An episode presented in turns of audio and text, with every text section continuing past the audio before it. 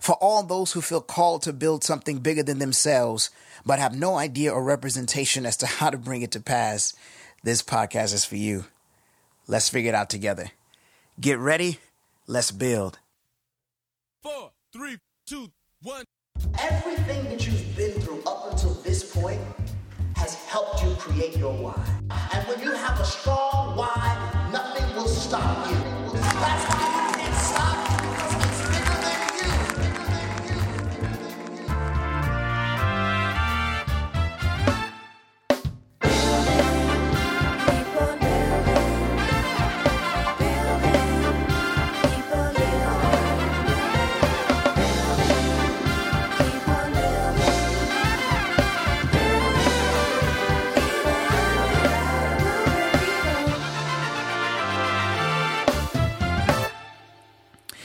Hey y'all.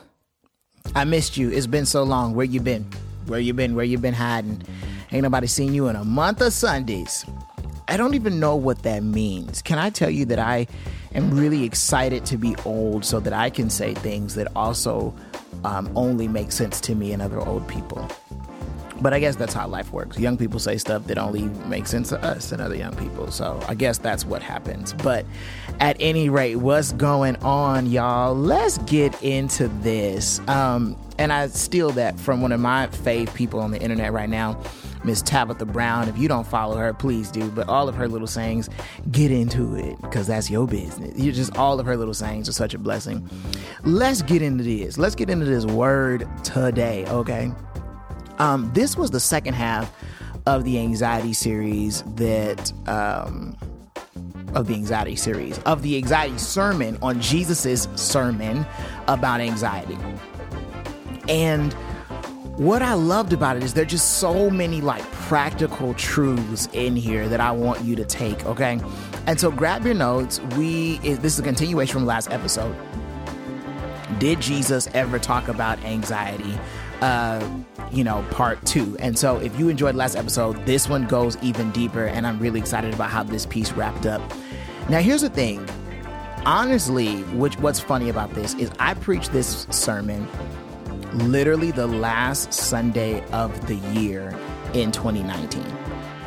That's what's so wild about it. I'm posting this as we start to approach the last quarter of the year in 2020, but this sermon is about to be a year old. And can I tell you that it's almost prophetic to the year that we had some of the things that I unpacked in this teaching. And so uh, I'll come back and we'll recap some more after this, but let's get into part two of uh, Did Jesus ever talk about anxiety? Well, we know from part one, yes, he did. Let's figure out the rest of what he said about it. All right, here we go. Let's get into this word. Go to Matthew 6, and we're going to continue exactly what uh, we were working on last month. And I want to take it to a, a, deeper and stronger level. We were working on Jesus' sermon about anxiety for the past eight to nine months. I'm so excited that we've been laboring in the same topic about our faith and our mental health and understanding how do we navigate both?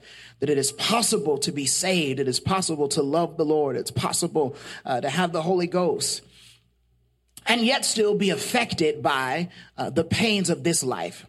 And if we don't have good tools and strategies on how to accomplish that, uh, then we will be overtaken by our struggles in mental health. And that is the goal of the enemy. That is the enemy's design is that we be overtaken. I, I want to pause there to let you know that the design of the enemy, uh, that one of the enemy's greatest strategies is the, the ability and his desire to overwhelm us.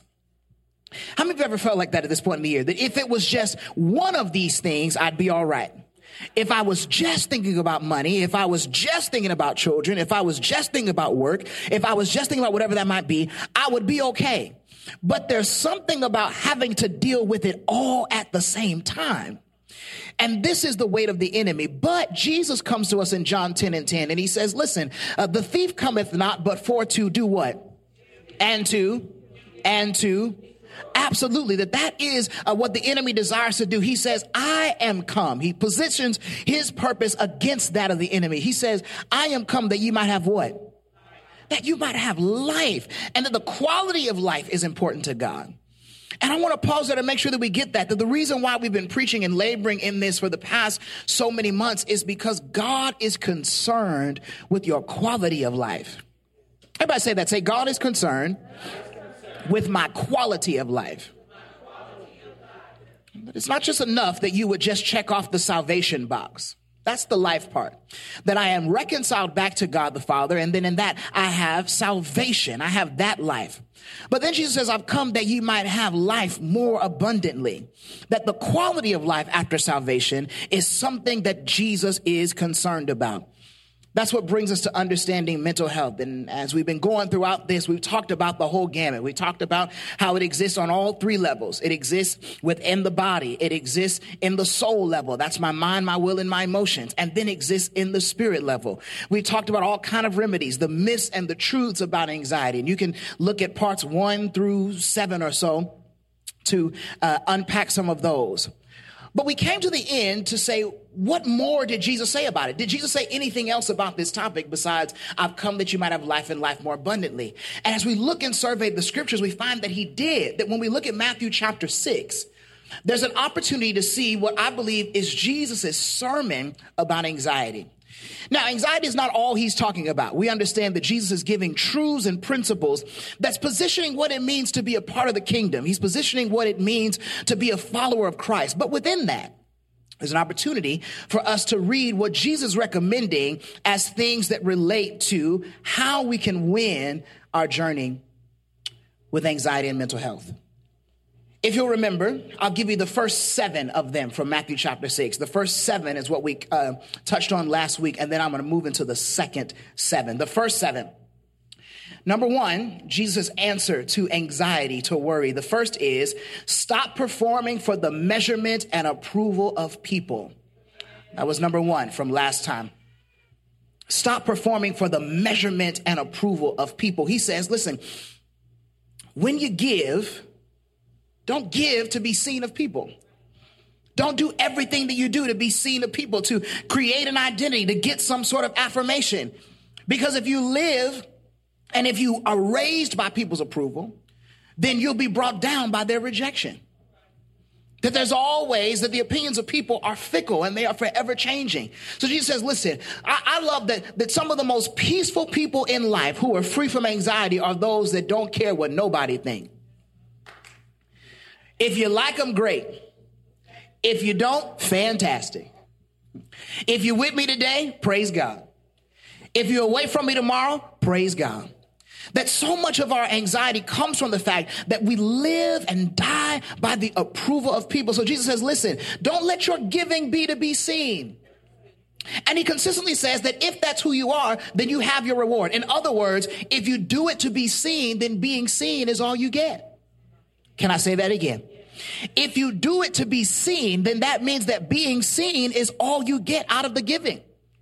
Because you didn't sow a seed unto God, you sowed a seed into your reputation. So your harvest is your reputation. But when I sow in accordance to please God, then that means that my harvest is going to come from God. So he says, one, stop performing for the measurement and approval of people. The second thing, from Matthew 6. This is taken from verses 5 and 6. Learn the value of genuine alone time. Part of the reason why we're so anxious is because we don't know the value of spending time alone. This is when Jesus is talking about prayer. He says, and when you pray, enter into your secret closet. That's where you recharge. That's where you can get clarity. That's where you can focus. That's where you can let out how you feel into the arms and presence of Jesus. That he's not just saying go into your secret closet for God's benefit. He's saying that for our benefit. I get just as much out of a long time with God as God does. And do you know that that's the reason why we don't spend the alone time that we should with God? Is because we believe we're just doing it for God. We believe that when I pray in my alone time, when I'm shut off, that's just me doing God a favor. But if we knew how rejuvenating that alone time was, we would run to it. We would run to say, hey, listen, I love all y'all. I need about an hour to pray because I'm not right if I don't.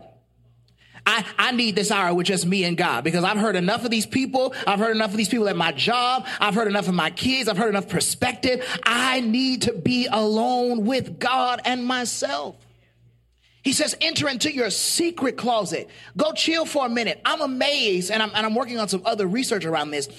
I'm amazed at how Jesus, as eternal and powerful and full as Jesus was, still found it necessary to take time by himself. And there were people who literally were dependent on him. The disciples had left everything that they knew to follow Jesus. So the next time we want to blame our lack of alone time because of who depends on us, no, Jesus had 12 who had left their families and their livelihood. They, they was going to eat based on what Jesus said. He had 12, he had 12 grown children. He had 12 grown children who needed him for identity. They needed him for counsel. They needed him for provision. They said, we don't even know where we're going next. You hold the key to everything. And yet he still said, y'all will be all right if I take this hour. Learn the value of genuine alone time. Number three, verse seven and eight. Remember that your needs are already known. The number three is that remember that your needs are already known. That would affect the way we pray. Sometimes we pray with anxiety. We pray like God doesn't see us. We pray like God doesn't know where we are. We pray like God is confused. And so we approach God's throne like, uh, I, I, don't know. And if you can, and would you, and possibly, and, and maybe, and if it's all right. And there's such a peace that goes, wait, you know what I need. And that affects me to pray with more peace and with more power. Remember that your needs are already known. Do you know that a lot of our anxiety comes from the fact that we believe that we have to figure everything out? Let me figure out how I'm to pay these bills. Let me figure out how I'm to do this thing at church. Let me figure out uh, where this is coming from. Let me figure out how I'm to make it through this. Okay, and I got to figure out, and, and I have to figure out, and I have to figure out. And do you know that the biggest weight comes from those three words, I have to? I, I, got, I got to, I got to, I got to. And I've learned, I'm, I'm learning, I'm not going to say I've learned because I haven't mastered it yet. Um, I'm, I'm learning that that is the reason why so many pastoral leaders cave under the weight of anxiety and depression and eventually suicide, some other things. Because um, we sort of live with the I have to for, for our own lives and for the lives of others. Because many times when you're serving in leadership, so much can make can be made or broken by the smallest action. You'd be surprised how many folks will leave church like the church because of one thing a leader or another person did or didn't do. And so when you walk around with that way, I, I have to, I have to. If I don't do this, so and so gonna feel this. If I don't do this, then this might happen. If I don't, and that weight of I have to will leave you paralyzed. And Jesus says, maybe you should consider that since your father knows what you have need of before you ask him, maybe you don't have to everything you think you have to. Maybe it's not that you have to, maybe it's just that you want to because you like being in control. He says, when you pray, know that your father knows what you have need of before you ask. So maybe I don't have to do everything. Number three, remember that your needs are already known. Number four is taken from verse nine. Remember the reverence of God and your relationship with God. Remember the reverence of God and your relationship with God. Remember who God is. After this manner pray ye, Our Father which art in heaven, hallowed be thy name. Remember to put respect on God's name. Remember who you're talking to. Remember the reverence of God, that God is big, that God is sovereign, that God is omnipresent and omnipotent, all powerful. But also remember your relationship with God. I have to remember both. I have to remember how good, how big God is, but I also need to remember how personal God is. That God is God and Father. That God is ruler and friend. That God is large enough to operate from heaven, but still makes God's self near enough to sit with me in my problems. God is big enough to handle what I'm going through, but God is personal enough to care about it. You missed it. Let me say that again. God is big enough to handle it. And yet God is personal enough to care about it. God couldn't do anything if he was just big. Because he might be able, but not willing. Subsequently, if God just cared, he might want to help, like some of our friends, but not have the capacity to. The secret about God is that he's able to both be able and willing. That God is large enough to have the power to do something, but personal enough to care, to want to. Remember the reverence of God, in your relationship with God. Number five came from verse 10, which is release the desire to have everything in your own order. Release the desire to have everything in your own order and submit to a divine order. Thy kingdom come means your way of doing things come into my life. The way you do things, the way you approach, the design that you have for my life is what I want to come and reign over me. Release the desire to have everything in your own order and submit to a divine order. Number six was from verse 11. Number six was take one day at a time. That's my favorite, actually. And we'll preach more about that at 1030. Take one day at a time. Jesus didn't say, give us this week our daily bread. I thank you for Monday through Friday and Saturday and Sunday. He's a week long provider. He did not say, give us this month our daily bread. He didn't teach us to pray, Lord, I thank you for January. He did not say, give me this quarter's daily bread. Q1, Q2, Q3, and Q4. He taught us to pray, give us this. So if I'm supposed to pray for the day, why am I worried about the week?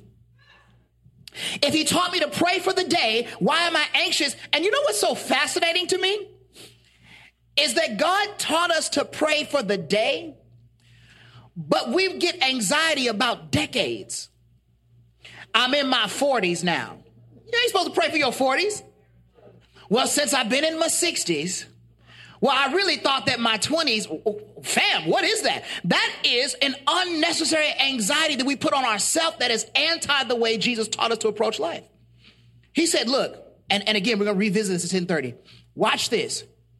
If you manage the day well, the year is guaranteed.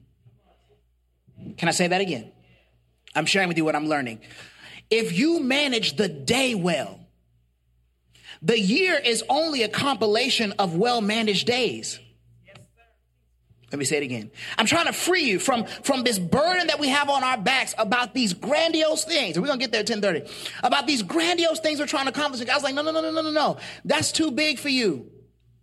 We got to be like, Lord, I thank you that from 6 a.m. when I wake up to about 12, 1, 2 tomorrow morning when I finally go to sleep, you got me. And Lord, we're going to worry about today. Because tomorrow is, first of all, not promised. And second of all, if it do get here, it's going to take care of itself. Seven, verse 12. And forgive us our debts as we forgive our debtors. Forgiveness is the art of releasing. Forgiveness is the art of releasing, which makes space for peace. Forgiveness is the art of releasing, which is what makes space for peace. Y'all with me this morning? Let's go to the next seven, and I'm out your way. Here we go. Verse 13 in Jesus' sermon that I believe we're looking at this sermon in Matthew 6 through the lens of how is this commentary on anxiety? Okay. Verse 13. And lead us not into temptation, but deliver us from evil. Okay, I'm going to stop there. Lesson number eight about anxiety from what Jesus teaches in Matthew chapter 6. Number eight, you must have boundaries. Number eight, you must have boundaries. He says, I want you to pray, lead me not into temptation. Lead me not into the places where I can easily fall. So for some of us, the reason why we fall so often is because we got into what I'm gonna call the fall zone. I believe that there gets a point where you so deep in the zone, no matter how hard you try to pray and mama say, mama sama makusa, and throw all, you have thwarted yourself into the fall zone. Now, God is a rescue. God is able to do anything. But how much more peace will we have if we had boundaries like, I'm not even going to go in that direction? Because now I don't have to worry about trying to get myself into what I've already gotten myself into. Let me give you an example. Many of us, you, we fall into when I'm around this person, start to feel this kind of way, and all these emotions come up, and next thing I know, I'm just mad and my whole day is ruined. Okay? Lead me not into temptation. Help me to know how to not be around folks that I don't have to be around. Until I've done the necessary work within me to process that to be who I need to be when I go there. Now, there's sometimes you don't control that. You're just around it by virtue of the situation. But if I can put boundaries around it, why not protect my peace by knowing that literally is some cones around that area and I don't drive past there? Same thing, sexual sin, abuse of any substance, of anything. Lead me not. Don't, don't let me get into the zone. If I'm tempted by you, we probably shouldn't be by ourselves. So if I allow us to be alone, then I'm gonna pray, Lord, keep me. Well, I could have been kept by just putting a boundary. Same thing. I just, I know I'm gonna say such and such. Okay, well, the boundary needs to be don't say anything at all. You're like, okay, I'm, I'm gonna get in this conversation, but I'm not gonna say what I could say. No, maybe. And so for some of us, we're extremely angry. And that temper produces and it, it aligns with that wit that you have in your mouth, you can say anything and bring somebody all the way down. So you get in the conversation, and then they're going to try to decide that you're not going to say the stuff you usually say. How about to protect your peace? Hey, you know what? I don't feel the best right now. And I know that if we talk about this right now, I'm going to say some things that I know do not reflect who God is. So I tell you what, can we take six hours? Can we take a half a day? and then I'm gonna meet you halfway. We have to have this conversation because it has to be had. But I need to do the work I need to do to make sure we have this the right way. I'm, I'm not even gonna lead myself, lead me not into temptation. You have to show up your boundaries. There has to be, and, and what I've learned this year is that the true measure of health and of deliverance and of growth is found in what you say no to. Let me say it again. The true measure of health and of boundaries and of growth and maturity is demonstrated by what you say no to. I can tell how someone is matured because they say no to the things they used to say yes to. You can tell when somebody's really saving money because they start saying no to spending. You can tell when somebody's really turning over a new leaf in their life because they start saying no to the old people they used to hang out with. You can tell when somebody's really growing in their peace when they start saying no to arguments. He says, Have boundaries. Lead me not into temptation, but deliver me from all evil. Okay? Let's read the second half of the verse. So number number 8 was you have to have boundaries. A life without boundaries will always have anxiety. If you're taking notes, write that down. A life without boundaries will always have anxiety. That's number 8. Here we go. He says, "Forgive us our debts as we forgive our debtors. Lead us not into temptation. Lord, help us to have boundaries." Don't let us get into the fall zone, but deliver us from evil. Watch this. For thine is the kingdom and the power and the glory forever. Amen. Lesson number nine. How is Jesus teaching us to approach anxiety? Lesson number nine. Practice gratitude. Practice gratitude. Practice gratitude. The word practice there is intentional because it is not be grateful. yeah, it's like, what is that? Just be grateful. No. Practice the act of gratitude. Let me give you the first place where we need to do this. When you first wake up in the morning, there's one of two mindsets you can have. It is either all the things that you have to do and have to complain about, or it's all the things that you can be grateful for. One or two postures your mind could take.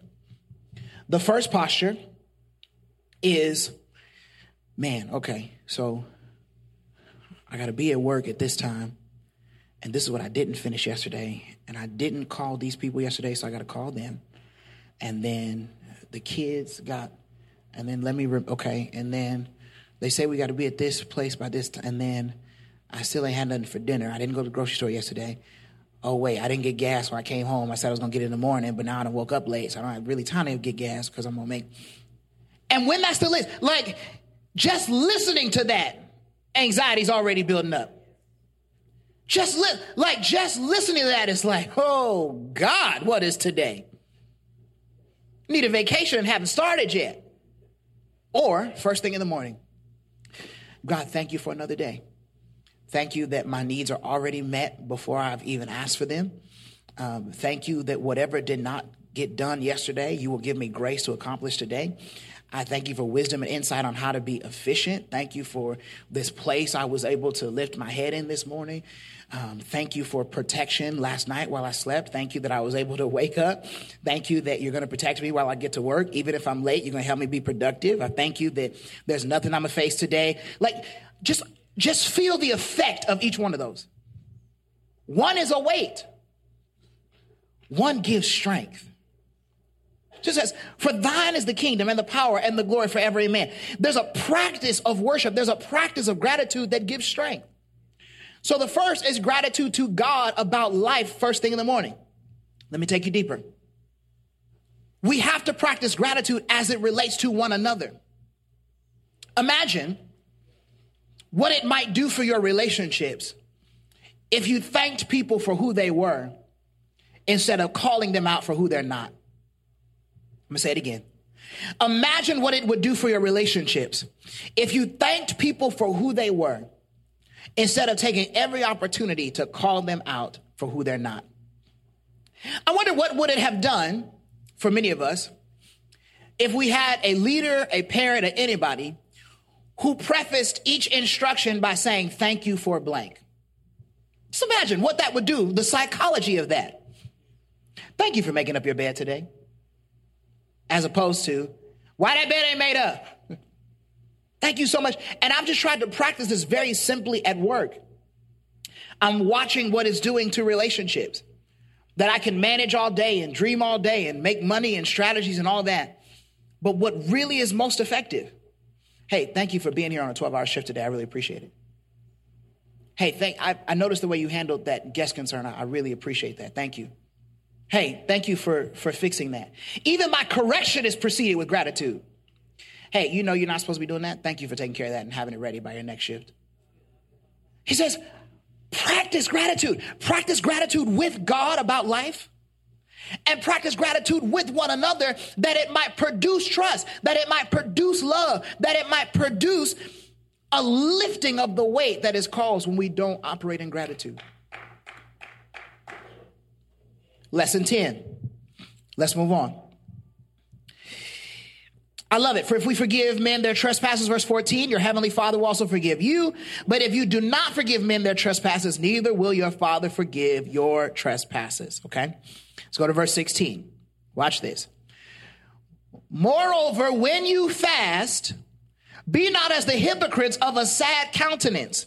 For they disfigure their faces that they may appear unto men to fast. But verily I say unto you, they have their reward. But you, when you fast, anoint your head and wash your face, that thou appear not unto men to fast, but unto thy Father which is in secret. And thy Father which seeth in secret shall reward thee openly. Here's what he's saying. One was don't give to be seen of men. Don't do things to get approval. Then the same message translated in a different way when he says, don't pray out to be heard. Take time for yourself. Recharge in your prayer closet. But this was interesting because he says, when you fast, don't walk away with ashy lips so that someone will ask you if you've eaten today. So that you have an opportunity to say, I've been fasting before God. He says, no, pull yourself together. That the world doesn't have to know what you're doing to get better. Did you hear what I said? The world does not have to know what you're doing to get better. That's lesson number 10. Keep your process to yourself when necessary. There are going to be some people that God has ordained to be in your journey, and by all means, be open, vulnerable, and transparent with them. But don't have every step of your process advertised to the world. Don't involve people in your labor. When you do, you invite their praise, their critique, their ideas, their formation, their everything. But Jesus says, part of the reason why we have anxiety is because there's too many people involved in your healing process. Too many people I didn't ordain to be involved. Wow, okay. There are some of us who still have people in our life that God has removed from us but we're trying to hold on to them and use our process as an excuse to do that. God says it'd be better if you were away from this person. But then you're like, oh, they just keeping me company because around this time of year, I really just struggle. God says, um, they're not helping you. We're, we're using people many times as a means to medicate, as a means to cover ourselves and how we feel when God is saying, no, you would get truest healing if you only involved who I told you to. That, that there's not this desire and this goal to have every part of your growth seen. You know, I tithe today. You know, I've been I've been going to see such and such. I've been going to do such and such. No, he says, listen, wash your face. Wash your face. Involve those who need to be involved. Don't have the anxiety of involving those who don't need to be involved. Not everything needs to be on Facebook. Not everything needs to be on Instagram.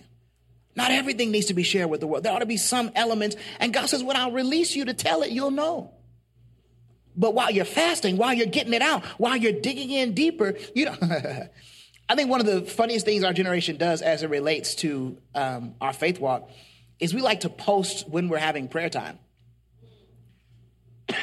I see it all the time. Some of my Christian friends, they're like, I'm about to go before God. Can I pray for you? It's like, bruh, just go pray. Just go pray. Don't involve people in your process. Wash your face. Verse 16. Verse 19. Lay not up for yourselves treasures upon earth where moth and rust do corrupt and where thieves break through and steal, but lay up for yourselves treasures in heaven where neither moth nor rust doth corrupt and where thieves do not break through nor steal. For where your treasure is, there will your heart be also. Verse number, excuse me, lesson number 11 based on verses 19 through 21 is don't chase materialism. Jesus says, You want to be free of anxiety? Don't chase stuff. If you chase stuff, then your peace is based on whether or not you have stuff. That's why it says, Where your treasure is, there your heart will be also. The stability of your life, the stability of your emotions is oftentimes contingent upon the relationship you have with stuff. If stuff is your God, then whatever is happening with stuff is happening in your heart. Whatever is happening with stuff is happening in your mind, it's happening in your emotions. He says, don't chase materialism. And one of the dangers of being in America and American Christianity is that sometimes we take capitalism, which is the idea of securing stuff and doing it by any means. Capitalism, how much more can I acquire? And the American dream and all that stuff. And we've made it God's promise. So now we have a bunch of people who just want house and a car. And that's the basis of their whole spirituality. And this is one of the greatest errors that Western Christianity has done is that we have made capitalism and materialism a sign of the presence of God. And it's not. That you can be rich and that don't mean God favors you. Let me say it again. You can be rich and it doesn't mean God favored you. It could just mean that you're smart and know how to work a capitalist system. That's how wicked people have wealth. That's how you get money and don't need God to do it because you could just have a good idea and know how to manage money well and get rich. But in our faith, we have taught people that to have stuff is the symbol of having God. And so, in the process of doing so, we've created groups of anxious Christians who are forever trying to genie God into performing something. I'm waiting on the Lord too. I'm waiting on the Lord too. I'm waiting on the Lord too. Lord's going to make a way. God's going to do it. Your miracle is on the way. And Jesus That's not how I created you to live. Where your treasure is, there your heart will be also. We have to pray the Lord will heal the way we approach stuff. And you know how it reveals how we view stuff? When you're on the verge of losing it. Anybody ever held on to some clothes that you can't fit, but you don't want to throw them away? So you convince yourself, I'm gonna lose weight and get back into this. Listen, I got a suit right now that needs to be thrown away. But I've convinced myself that in 2020, I'm gonna come back so I can get my thighs in them skinny pants because I thank God for the fitted suit anointing. It's a calling. It's a calling, it's a grace, it's an assignment. It reveals how close we are to this stuff. And God says, nah, you gotta be comfortable enough to let that stuff go if our entire existence, if our joy is taken away by the fact that we thought we would have more, then it might mean that we have to go back to verse 19 to 21, which is, Lord, my gratitude is not attached to this stuff. I would be more joyful if my house was bigger. I was like, but you have one. He says, don't chase all that stuff because that means whatever's going on with them is happening with your heart. So when money's good, your heart's good. When money's funny, your heart is in anxiety. God says that's not the way I designed you to live. God wants us to be so, uh, so, so secure in our heart that no matter what happens with my stuff, I'm still good. Verse number 22. The light of the body is the eye. So if your eye be single, that whole body shall be full of light. But if thine eye be evil, that whole body shall be full of darkness. If therefore the light that is in thee be darkness, how great is that darkness? Here's lesson number 12 from verses 22 and 23 that we just read. Monitor what you look at. Monitor what you look at. What you look at will determine what you're focusing on. I'm a firm believer that a great portion of the rise of anxiety, I think, as I think about how it has hit our generation, I think a lot of it is uh, family based. It's just based upon the family situations into which um, a lot of young people were born into. But I don't think that's completely it because if we survey the generations, everybody was born into um, a difficult family dynamic to some degree or another. And so I'm very careful to not just lift up like this generation grew up in, well, so did everybody. And if we fast forward just probably about five or six generations, imagine what it was uh, to grow up in a family that was split up by slavery, right? Like, you know that that that's a whole, and, and in many senses, sociologically and politically, we're still living through the effects of that. But I say that to say that that's one category of, of why we deal with it so much. But another category is just the rate at which we consume media, the rate at which we overconsume stuff that our minds and our, and our emotions and our psychology wasn't wired for us to take in that much stuff all the time. And so we're scrolling through Facebook, Instagram, and all those things, and you're you're drinking politics and media and other people's lives and culture from a fire hydrant. That literally within the same span of the hour, you'd be hit with um, you know, beauty standards and, and wars and rumors of wars and what's going on in somebody else's life and everybody's political opinion and sex and, and, and money and stuff that you don't have and the rate at which advertising is popular. So now every two seconds, something's being advertised to you that you don't have, but because advertising's done so well, it's designed to make you think you need it. So imagine this is why it's so hard to do the last one, which is don't chase materialism, because every two seconds, something's being advertised to me like I need it. So that's why this next lesson is so important that I have to guard what I look at. Because sometimes I'm the only thing I can do is be anxious because I've been so overwhelmed with stuff that I'm not really designed to see at this rate. There's some things that we can't consume if we're trying to stay faithful. Some things we can't consume if we're trying to, to be uh, good stewards over our bodies. Some things we just can't watch. If you're trying to, there, there ought to be some things we just don't look at. Like if if you trying not to eat something, then maybe you shouldn't follow all the chefs on your Facebook. Okay, a, a tongue-in-cheek simple example, but the idea is guard what you look at. That maybe if we didn't look, and, and you know what? I've even come to understand that we got to watch how much time we spend looking at the news. It, it is designed to present, and I wish I could go into the, the psychology of, of news media. If we just look at the ratio of bad stories to good stories that you hear, breaking news is always designed to kind of get, you know, the, the pit that you feel in your stomach when you see breaking news, like you have to pay attention to it. Like there is some sort of current preeminent danger that you have to be aware of. And imagine if that's all you, if that's all you consume, right? Mass shooting, school shooting, robbery, E. coli in the food, uh, stock markets going down, politics, impeachment, uh, race riot, right? And now that's all I'm consuming. And I wake up consuming that. I'm consuming on my phone through the day, and then that's what I watch right before I go to sleep. And then I want the peace that surpasses all understanding to keep me. Watch what you look at. I've got to move because my time is already up. Here we go. Number 13, verse 24 says this, and let's go home. No man can serve two masters. Either he'll hate one and love the other, or else he will hold to the one and despise the other. You cannot serve God and mammon. You cannot serve God and money. Here's lesson number 13 prioritize your pursuit. Prioritize your pursuit.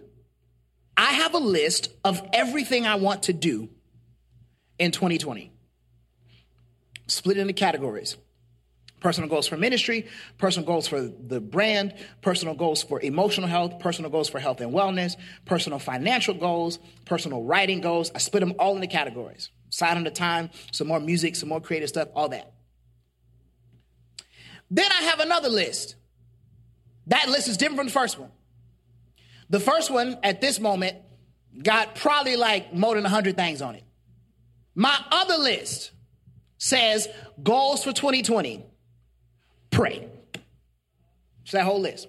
One list got everything I hope will come out of next year. Other list, goals 2020, pray. Because God has taught me if you just stay in contact with me, all this other stuff you ain't got to worry about. So, what we do is we prioritize this to do list over the pursuit list. Instead of learning that this, the prayer, the pursuit, the focus on relationship is what gives you the strength, the clarity, the ingenuity, the resources, and the connections to do everything on this list. And you will only have energy for one because you can't serve both.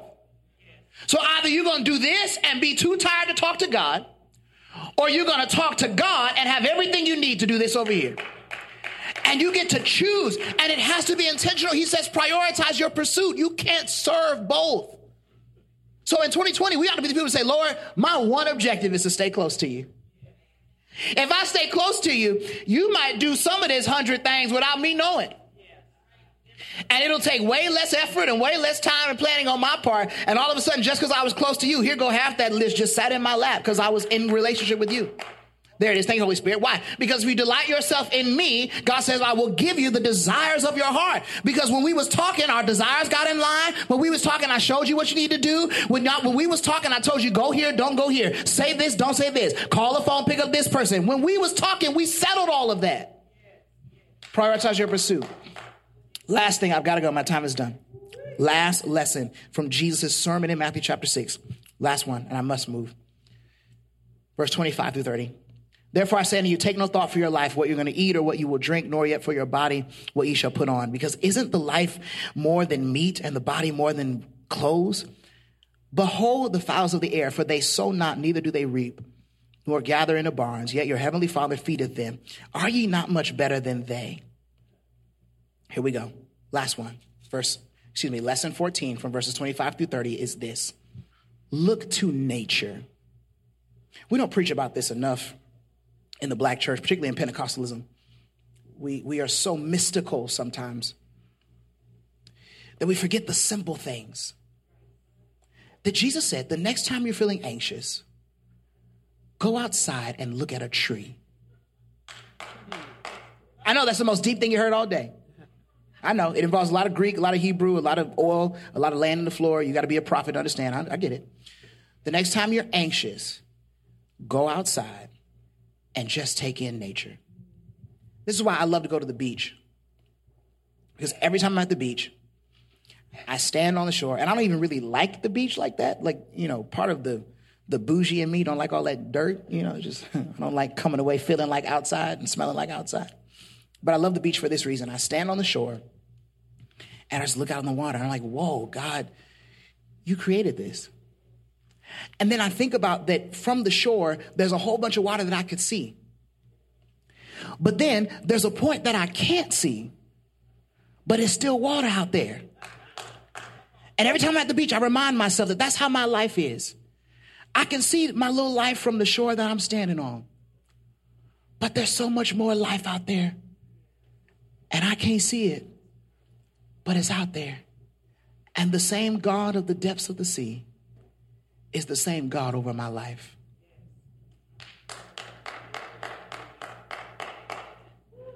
I challenge you to just, just walk past some living flowers and think about how the flowers do nothing to grow. They just exist. And everything they need is provided. Just look at a bird. I know they weird looking, but just look at them and be like, yo, somebody dropped trash, maybe even on accident, and a bird had what they needed to make it. That's what your God can do. Your God can make somebody go out on a disability leave and it opens up the opportunity for you to get their job. Somebody could up and have to move to another city and just leave a house vacant and all of a sudden figure out, I, I need to bless somebody with this just because I need to get it off my mind. And Jesus says, You're anxious because you have disconnected yourself from the world. Yes, you're my most prized creation. So if I would do it for them, why wouldn't I do it for you? He says this, and I'm done. Look to nature's number 14. Very last thing he says is, don't think about what you're going to eat or what you'll drink or how you'll be clothed, because this is what the Gentiles do, those who don't know God. For your heavenly Father, He knows your need of all these things. Watch this, verse 33. Princeton, how do we know that Jesus is preaching about anxiety? How do we know? Are you just making this up? I said, Jesus, what are you doing here? No, verse 33. But seek ye first the kingdom of God and his righteousness, and all these things shall be added unto you. Therefore, take no thought for tomorrow, for tomorrow will take thought for the things of itself. Sufficient unto the day, what you need to worry about today is what's going on today. He says, I've shared all these things with you with this instruction. Take no thought. You know what that literally translates to? Don't be anxious. Don't be anxious. Jesus said, a lot of what I preach to you, a lot of my kingdom order is to just get you in the place where because you're focused on me, because you seek ye first the kingdom of God and his righteousness, everything will be added. Whoo. Everyone's standing, I'm done. Lord, I speak over this house the word of addition. I thank you that while we focus on you, the things that we worry about shall be added. They shall be added. I give you praise right now that these things that we're concerned about shall be added. The things that we are afraid of, the things that we don't think are going to work out shall be added. And I give you great glory, honor, and praise. I thank you that anxiety will not have a hold on the people of God. Because we've read your word. We've heard your instructions. We heard how you taught us to pray, and we've heard what you've instructed us to. And so we give you glory and honor and praise that because of your word, we will not be controlled by anxiety, neither this day nor the things to come because we will take this thing one day at a time, knowing that you will provide for us. In Jesus' name, amen. Who was Jesus preaching or was Jesus preaching? Okay, Jesus said some stuff that helps us about anxiety. I think one of my favorite parts of part one and two in looking at Matthew chapter six is the whole give us this day our daily bread. And when I tell you much of anxiety and our struggle with it is shaped by our ability to live in the present, um, not future state anxiety, not present state anxiety, not anything anxiety over the past coming back to us, but really just living in the present. And um, I preached what will probably be one of the most important sermons of, of my life called Manage the Moment. And maybe I'll post it here on the podcast at some point. Um, I preached it Watch Night 2019, the New Year's Eve 2019 at West Angeles Church of God in Christ. Maybe, I will post it.